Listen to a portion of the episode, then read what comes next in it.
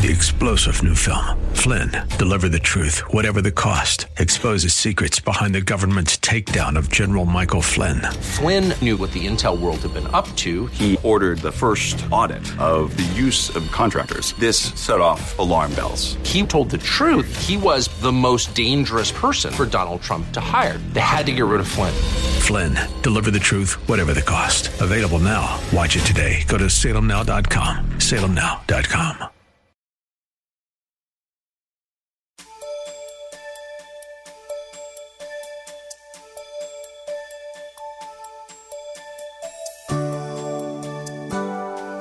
Thank you for your presence today. The Bible tells us to trust in God and lean not to our own understanding, to acknowledge Him in all our ways, and He will direct our paths. Yet, even as Christians, too often we think we can do what we want to do without praying to God for guidance and wisdom.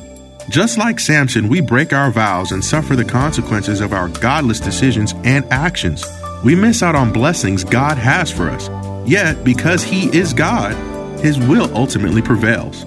You'll want to take notes, so have your Bible pen and paper handy. All right. Let's begin. We, we did part one, part one last week dealing with the history, and we shall continue. Uh, we, we turn to Judges chapter 14, verses 1, 2, and 3. Judges chapter 14, verses 1, 2, and 3.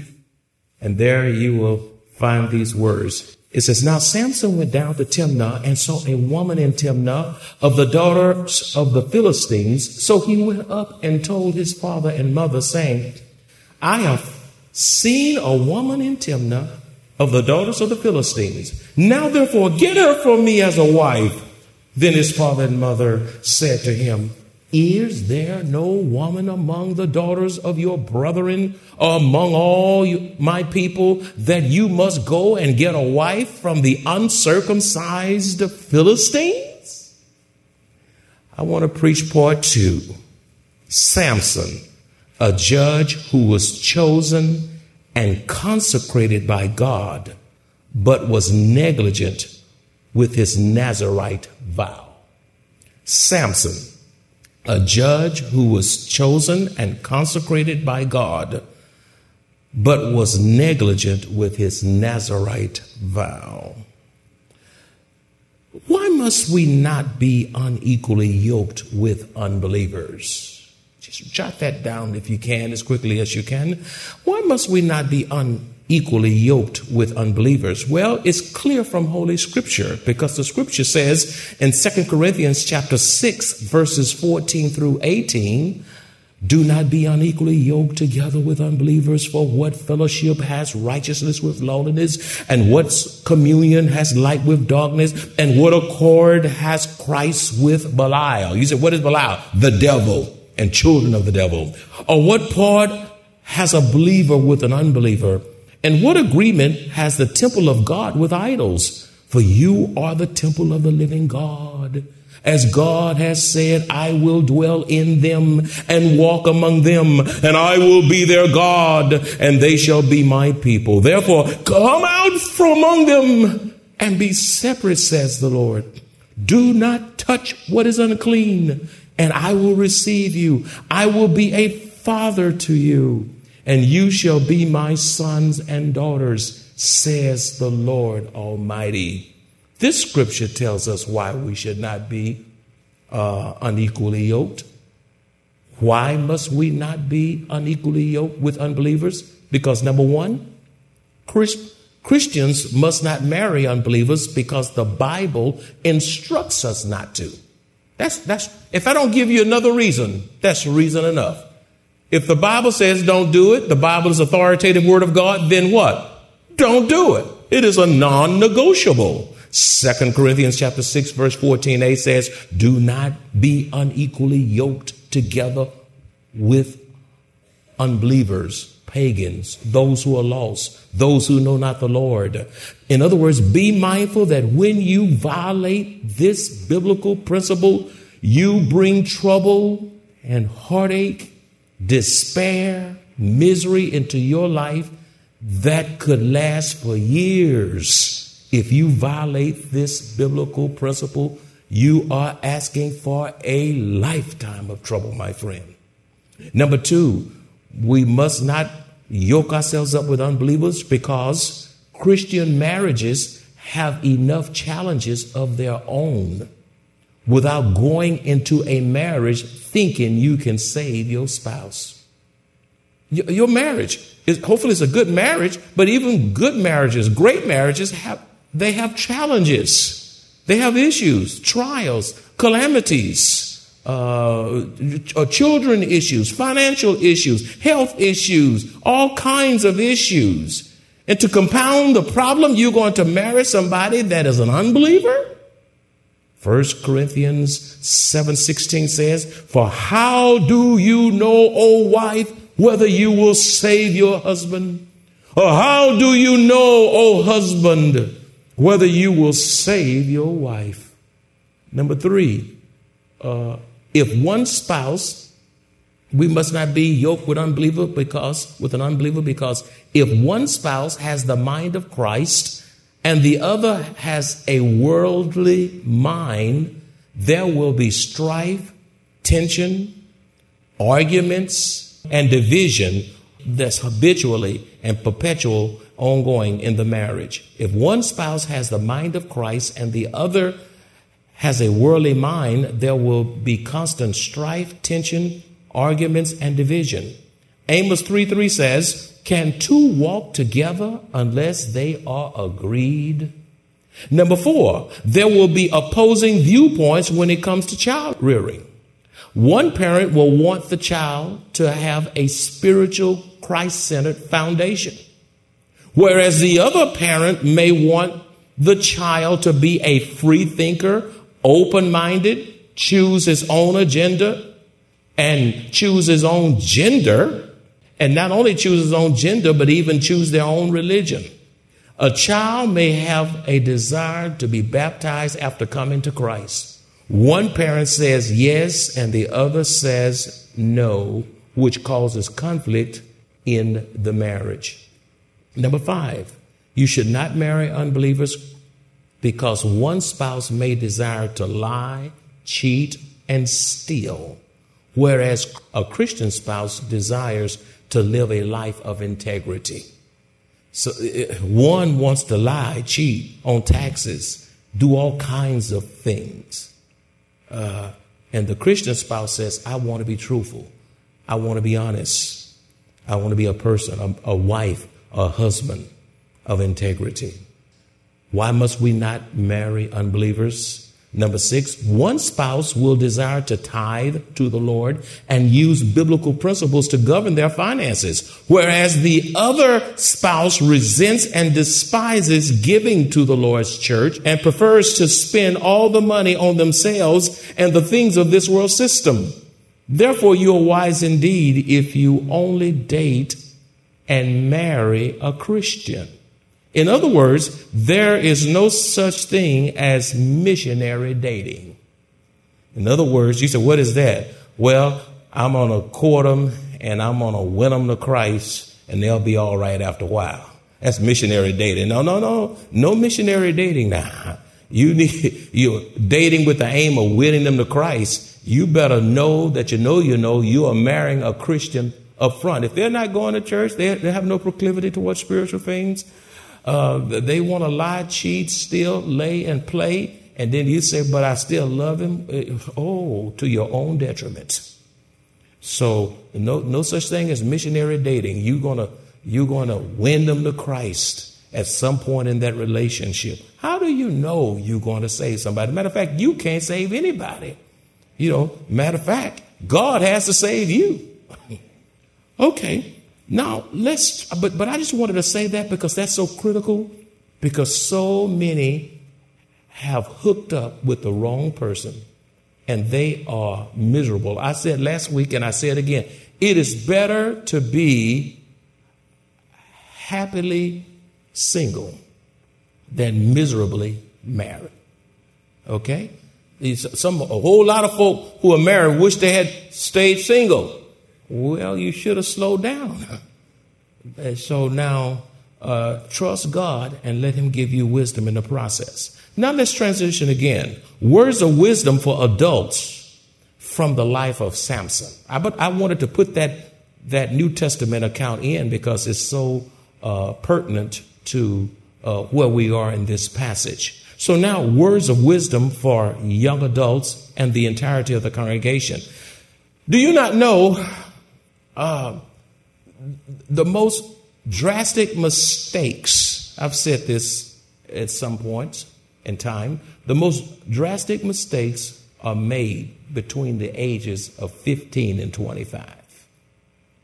Now, you, you, people make some real doozy of mistakes when they get 35, 40, and 50. Some folks get 80 and make some terrible mistakes. But I'm talking about right there between 15 and 25, that 10 year span. Let's, let's be frank. Do some of y'all, if you be honest, remember some of the mistakes you made between the, how many of y'all made some big mistakes between the ages of 15 and 25?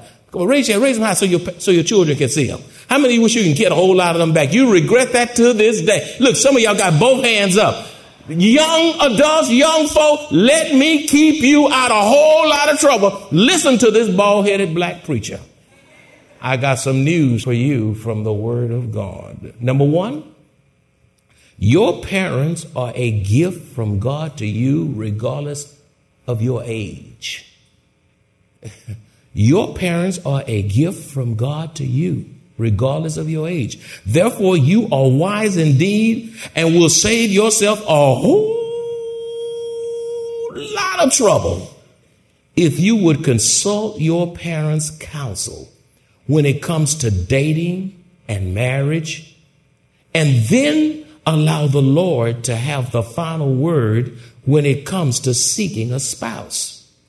Ask your parents. Bring, uh, bring your date home. Now, now, if you're 13, you'll not be bringing nobody home.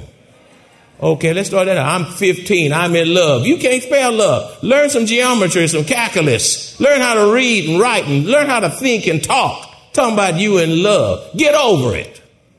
You, um, you can't, you, you're not making a living. You, you're not educated. You're still trying to find yourself. You can't pay for the food in the fridge and you talking about you in love. So check in with your parents. Bring them to church. Let me check them out. I'm a good evaluator. Bring them to church. Let me look at them. Check them out. Because oftentimes your issues fall right back into your parents' lap. Somebody ought to be saying amen.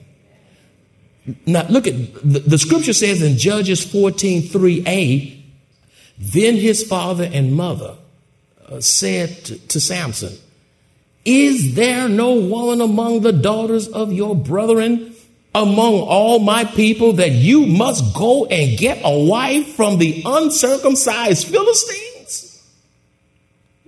Ephesians 6 1 through 3 says, Children, obey your parents in the Lord, for this is right. It is right for you to obey your parents. My mother can call me, my daddy can call me, and I will obey them even though I'm my age and even though I'm pastor of this church. I will obey them because they're still my parents and I am to honor them. Right. And your honoring them is not conditional. You're to honor them because the Bible says so. Well, my dad is a drunkard. I didn't know where he was. I did, uh, my mama, you don't know how she is. She's just hard all. Listen, you still honor them and you still respect them.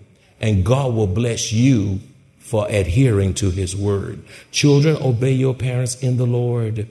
Those who, especially the, the, those in the Lord, but even pagan parents, for this is right. Honor your father and mother, which is the first commandment with promise, that it may go well with you. You're going to struggle if you abuse and misuse and give your parents heartache, that it may go well with you and that you may live long on the earth. Uh, number two, stubborn and rebellious children who are set on having it their own way will face inevitable destructive consequences.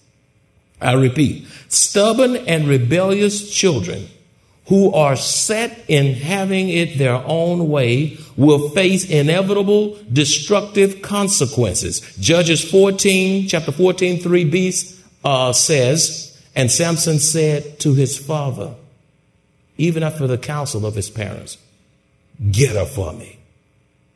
Judges 14, 20 says, And Samson's wife was given to his companion who had been his best man Judges 15, 1 and 2b says, also says, after a while in a in the time of the wheat harvest, it happened that Samson visited his wife with a young goat. And he said, Let me go into my wife into her room. But her father would not pre- permit him to go in. And her, her father said, I really thought you had thoroughly hated her. Therefore, I gave her to your companion.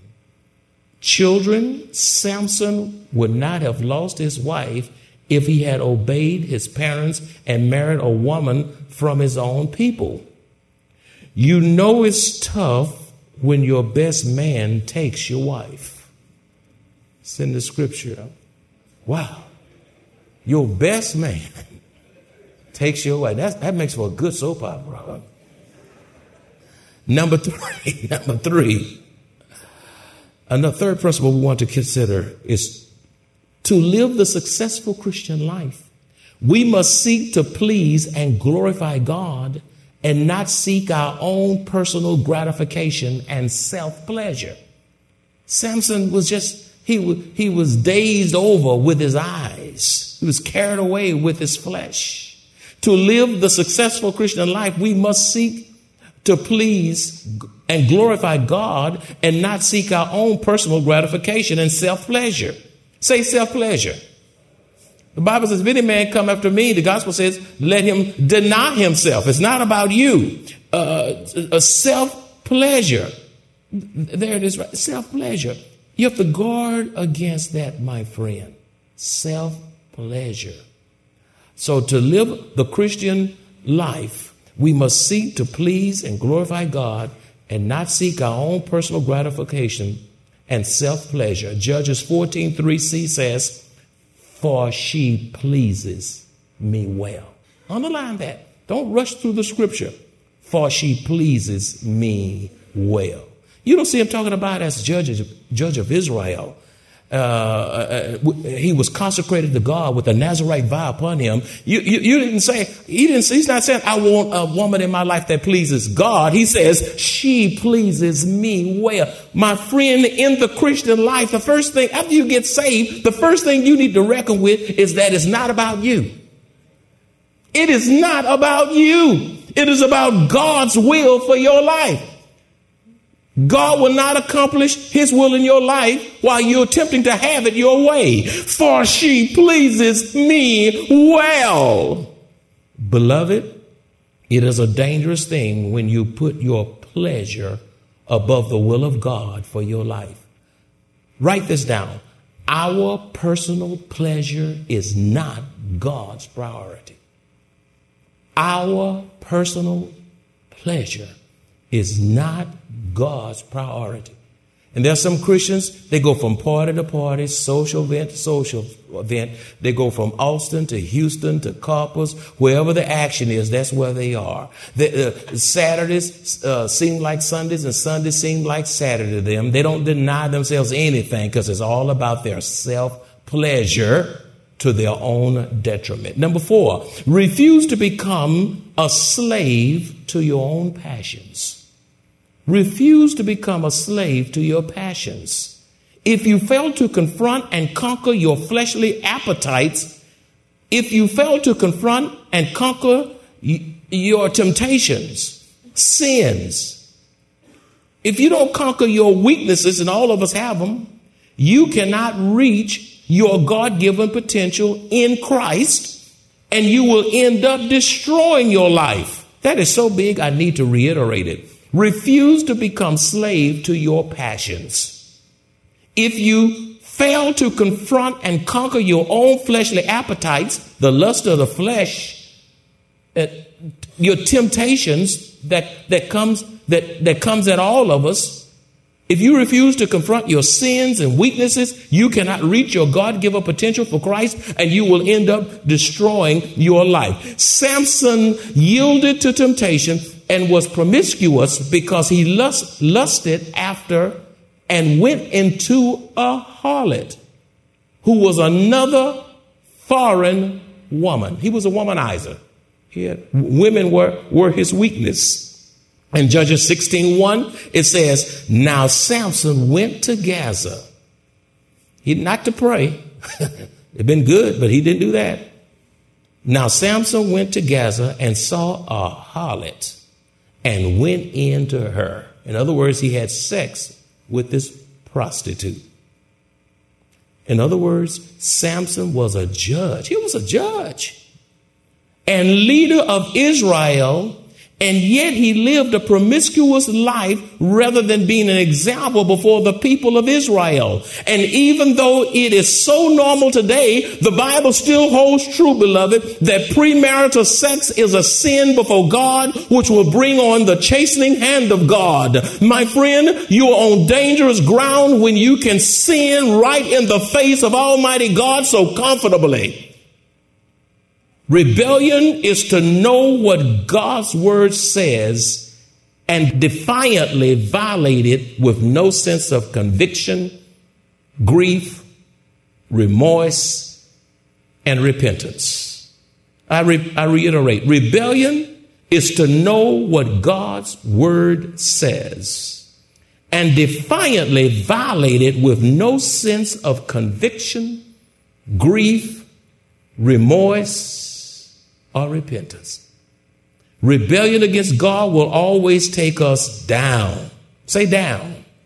Samson went where he did not belong and he went downward geographically and spiritually from there. You say, what? You say, where is that? Look at Judges 14, chapter 14, verses 1, 5, 7, and 10. Judges 14, chapter 14, verses 1, 5, 7, and 10. Look, look how he went down geographically, you know, terrain wise, topography wise. Now Samson went down to Timnah and saw a woman in Timnah of the daughters of the Philistine. Verse 5. So Samson went down to Timnah with his father and mother and came to the vineyards of Timnah. Verse 7 Then he went down and talked with the woman, and she pleased Samson well. Verse 10 So his father went down to the woman. He had to go down there.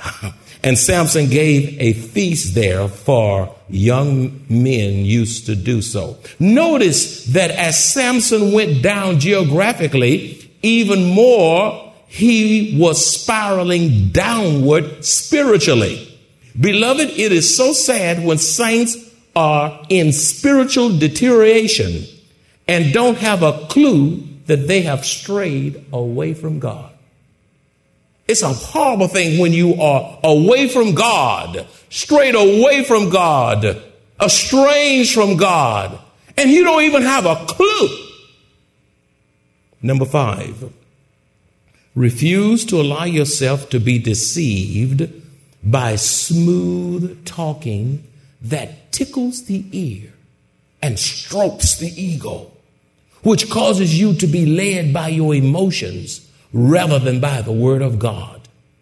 Refuse to allow yourself to be deceived by smooth talking that tickles the ear and strokes the ego, which causes you to be led by your emotions rather than the word of God.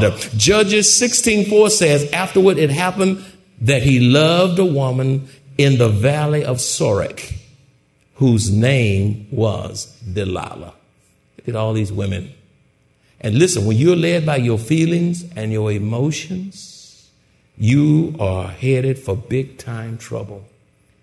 Uh, Samson allowed Delilah. You know, I had, I had never met someone named Delilah until I was doing business on the phone, and I just happened to ask this young lady, uh, I said, What is your name? And she said, Delilah. Wow, I said, what was her parents thinking about? Maybe they just didn't know scripture and just thought the name sounded good. I would, I would name my child. Your child named Delilah, you need to change that name. Samson, Samson allowed Samson allowed Delilah to, to manipulate him with deceptive and cunning words. She was the third, say third. She was the third Philistine woman he fell in love with. It's moving too fast. Some of y'all in trouble right now because you move too fast. As soon as the Philistines heard about his love for Delilah, they convinced her to try to find the source of his strength. She had a hidden agenda. And let me tell you something these people come in your life, friends and so called friends, they have agendas. Judges chapter 16, verse 15a says, She said to him, here, here she goes with that voice, How can you say, I love you, when your heart is not with me, Samson? Or they can get sweet. Samson was so self deceived in that he could not resist Delilah's charm. She took advantage of his deep seated weakness, which was most effective in destroying him. It's amazing how Samson's deep love and infatuation with Delilah caused him to completely disregard his wisdom, discernment, commitment, in preserving his Nazarite vow. He was separated and consecrated to God, and it was to last a lifetime. And look how entangled he is. Want to live in the joy of the Lord? Trust and obey Him. There is a song with these words When we walk with the Lord in the light of His word, what a glory He sheds on our way. While we do His good will, He abides in us still, and with all who will trust and obey. Trust and obey, for there's no other way to be happy in Jesus but to trust and obey. If you enjoy this kind of biblical teaching or would like to hear this message in its entirety, please visit www.maranathasa.org where you will find an archive of audio messages, service times, directions to the church, upcoming events, and much more. You can also reach us at 210-821-5683. Maranatha Bible Church is located directly at 7855 East Loop 1604 North in Converse, Texas 78109, directly across from Randolph Air Force Base.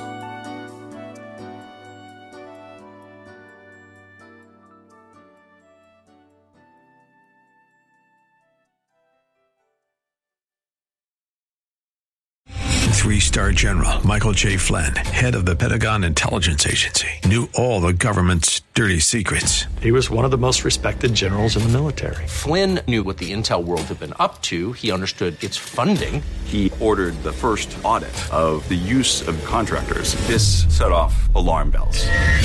The explosive new documentary, Flynn, Deliver the Truth, Whatever the Cost, uncovers the facts behind this scandal. Flynn told the truth. He was the most dangerous person for Donald Trump to hire. I find out the worst enemy that I'm going to face in my life is right here in America. They took my assessment and they wanted me to change it. And I was like, I'm not changing it. They had to get rid of Flynn.